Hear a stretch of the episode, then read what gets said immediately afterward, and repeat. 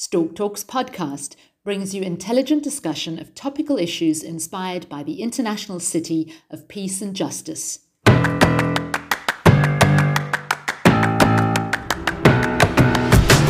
think we all know what we need to do. Problems, they come like a costume, they fit you. remove our inner critic and open our inner, you know, curiosity. You know, nothing speaks louder than money. Walk in, slam your fist on the table, say, yeah. work together. That's Something has to change. Mm. Welcome to another episode of Stork Talks. This episode we've decided to call Be Resilient. And this is linked to our question How do bees build resilience in cities and urban environments? This week, we look at the topic of resilience, although it has become something of a catchphrase for almost everything nowadays, but still the notion of resilience as it applies to cities has fascinating implications, particularly for the everyday lives of ordinary citizens. And when we think of bees, we might think of these small, furry, and busy creatures who sometimes sting. But in reality, bees are one of a group of pollinators that also includes butterflies, dragonflies, hoverflies, and many others. And with us today, we are thrilled to welcome Evelien de Hey, a beekeeper, honeymaker, and collaborator with Duurzaam Den Haag. Welcome, Evelyn, and thank you for joining us. Good morning. Thank you for having me. Now, Evelyn, on your website, you describe how you became involved with bees in 2012, and you mention curiosity, passion, and luck led you to discover what we might call the life of bees. What makes you especially curious about these small, busy creatures? I think it's a childhood thing where you play with insects, maybe not on a very uh, in a nice way, but it's that's also part of discovering and satisfying your curiosity. But it's I used to have a small allotment in my um, elementary school. There was small gardens that children could tend to after after school. You go there for an hour and uh, mind the carrots and the flowers and make your mom happy with another bunch of dreams. There was a beekeeper in this allotment, and um, there was beekeepers called Leo, and he, he had a, a day of well having you taste honey, and uh, all the children of the allotment and their parents could come by and, and see for themselves what the bees were doing. And he also had a, a display hive, so he opened the hive and you could see the bees working Wow. well that that did it for me that the queen and well it was a, a bit of a search for her because she, she is distinctly different from the other bees but she is still a bee and like seeking a needle in a haystack but it was amazing. And then combined this combined with the taste of honey well, yeah well i was sold. 12 years ago I, my, me and my husband we bought this large house in the city with a, with a garden and i had two small boys then and i was constantly busy with them and i was really looking for something to do for myself. So i started the beekeeping. Yeah, and, and indeed, you just were telling us earlier, Evelyn, that you that you came to gardening through the bees. yes. This large garden of course had to be planted. So i bought two rosemaries and uh, a lilac and sat and waited but of course it wasn't nearly enough. And um, by starting the beekeeping course i had this direction of where to go with my garden. It was if i wanted my bees to not forage very far outside my garden i had to plant things in their in the vicinity of their hives. So all of the garden now, 10 years later, is planted with, with plants that are beneficial to honeybees and bumblers and so on. Uh, one thing that is that is very nice because you describe indeed that, that Leo was an inspiration for you as as one of the early beekeepers, and now you've sort of well uh, picked up his role and you're doing the same thing on a on a daily basis, gardening and, and beekeeping. And we were very curious, like, oh, so so what is the life of a, a beekeeper, gardener, and and honeymaker? Because that's also one thing that you do. What does a, a day in your life look like? Well, honeymaker, just to correct you, I just steal this honey. Huh? I'm not making anything. The lovely ladies make it. I take it. I don't take too much. You can, you could, after you've harvested August honey, you could supply them with sugar water, but I stopped stopped doing this. A lot of beekeepers do it, but I just didn't feel right for me anymore. So I let them the wintertime, I let them eat their own honey. So I don't take too much, but I am a thief, a honey thief. So my day, if I, I if I I was only a, a beekeeper, I'd get up late. I'd wait till the sun would shine. It would be at least 12 degrees, preferably a bit warmer, like 18 degrees. Then I'd open a hive. I get my, my gear on, my suit or my veiled hat, and uh, I'd be checking on them. but Never too early because in high noon, a lot of, of the bees are flying, so they're foraging. Then it's a bit less busy inside the hive. But uh, what, what do you check for? I mean, what do you do there? I check for health. It, now it's my 10th year. I know what to look for. Probably I do that sort of instinct. Hmm. I know what they have to sound like. Oh. When it's a whining noise instead of buzzing, then there might be something wrong with the queen. Is there a queen? Is she laying eggs? Uh, are there drones? Are there uh, parasites? Are they bothered by the parasites? What's up with honey? Do they have enough? What's up with pollen? What's coming in? What what are the colors? So quite quite a lot more to beekeeping than meets the eye. Yes, it also meets the ear. yeah, it's it's just it's like this when there's no queen. Like the sound they make is like a bit of crying. It's like a bit of a crying sound. So I mean, I guess this has happened to you. If something has happened to the queen, is it then your responsibility as a as a beekeeper? You're then you need to find a new one. Is is that how it works? If you only have one hive and you lose a queen, then um, you hope that she's laid eggs just before she dies. Because with these eggs, the the worker bees can make a new queen. Maybe you've heard of royal jelly. Yes. This is the food that get all the baby bees, like the eggs, they all get the first three days, they get royal jelly. It's a protein rich superfood for bees. And the, the queen gets this royal jelly her entire lifetime. So she's a selected egg that gets this stuff, this superfood, her entire life, which makes her, amongst a few other things, the queen. Very large, yeah. Different size, yes. She hatches from a larger cell.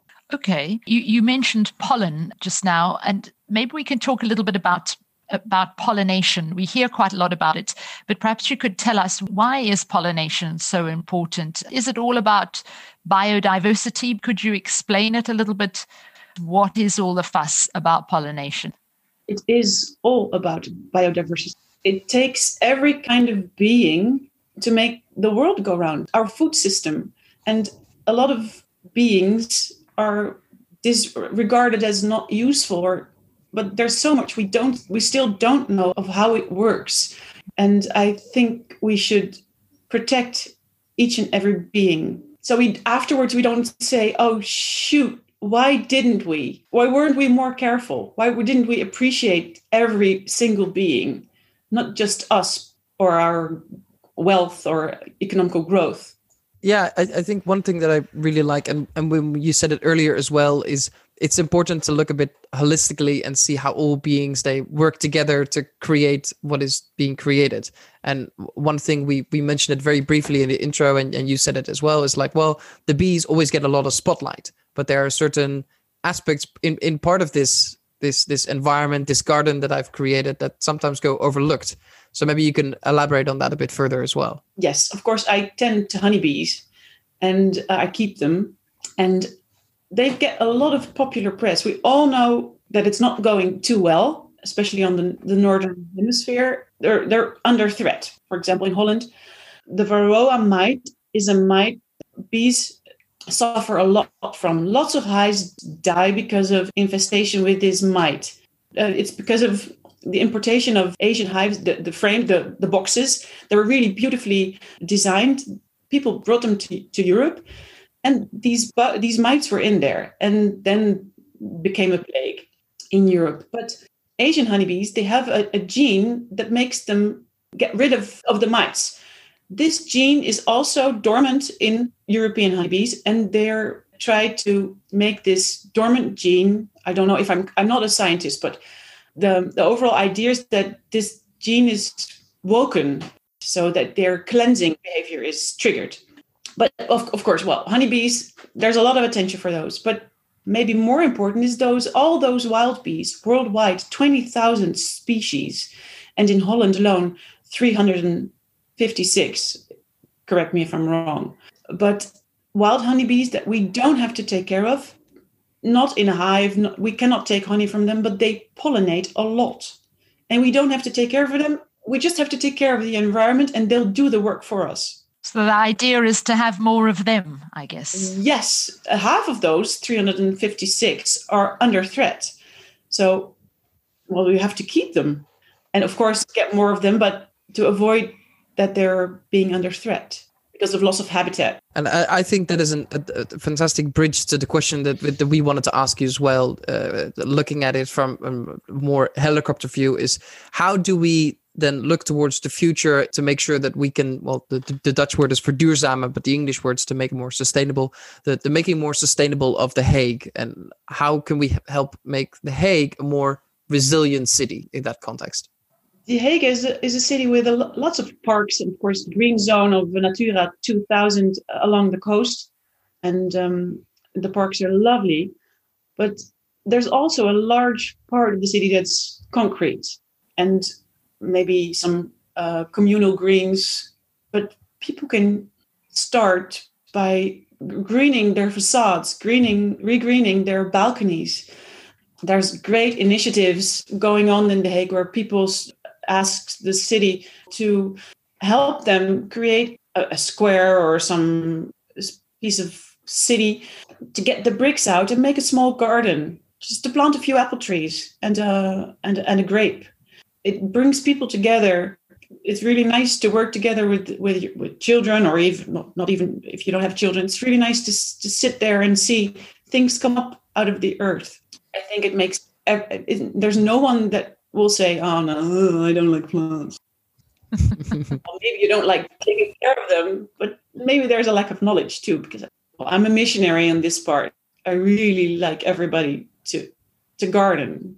I know what it did to me but I think also young people, especially children, I think they naturally seem to, most kids I've seen seem to love, they love to work with the earth or play with the earth or in some and see little plants coming up. So I think, as you said, if, if it's something done um, through schools or with, with young children, then habits are put in place that could perhaps bear fruit uh, later in life. Lovely. yes, you're, you're, you're right. And there's a lot of schools that acknowledge that they, that this is important for children and that it comes naturally to them to play with earth. It's good for their physique and for their mind and to know how things grow. All the, the stacks of cauliflowers in the supermarket nice but where does it come from? It's it's a, hmm. amazing and it's magical and you can cut one off your yourself. Absolutely. I mean we have touched on this already evelyn but for the gardeners amongst us, or perhaps for the for the want to be gardeners amongst us? How could we help our little pollinator friends, the bees, in, the coming spring? You have mentioned this idea of planting even a, a, vine of wisteria or something like that. But any any other tips for people who'd like to try to make their immediate environment a little greener? Maybe just take a few tiles out of the pavement next to your front door and get a, a, bag of earth or soil and put it there and gets gets just get started.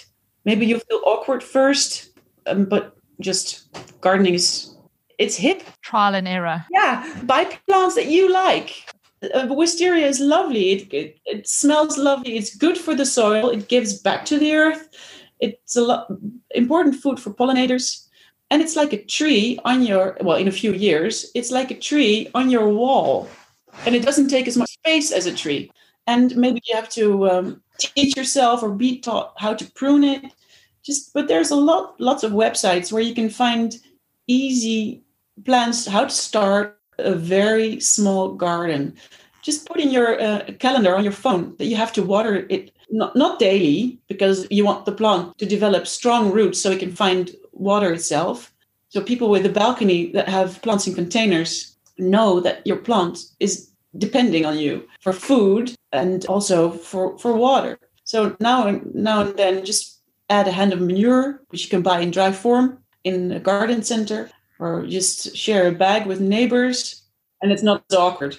I, I think that's a fascinating quote. Share a bag of manure with your neighbors, and then uh, I mean, I I think you've you've had some beautiful expressions. There's even one that that unfortunately we you, you mentioned earlier is that like uh, some plants they're like nature's air conditioning. Is they they help filter the air, they help create clean fresh air. I think there's uh, a lot of great metaphors and and and visuals that you've given us, Evelyn, and uh, I, I think I speak for both me and Zoe as we want to say like it, it was a pleasure to have you on the show. The pleasure's all mine.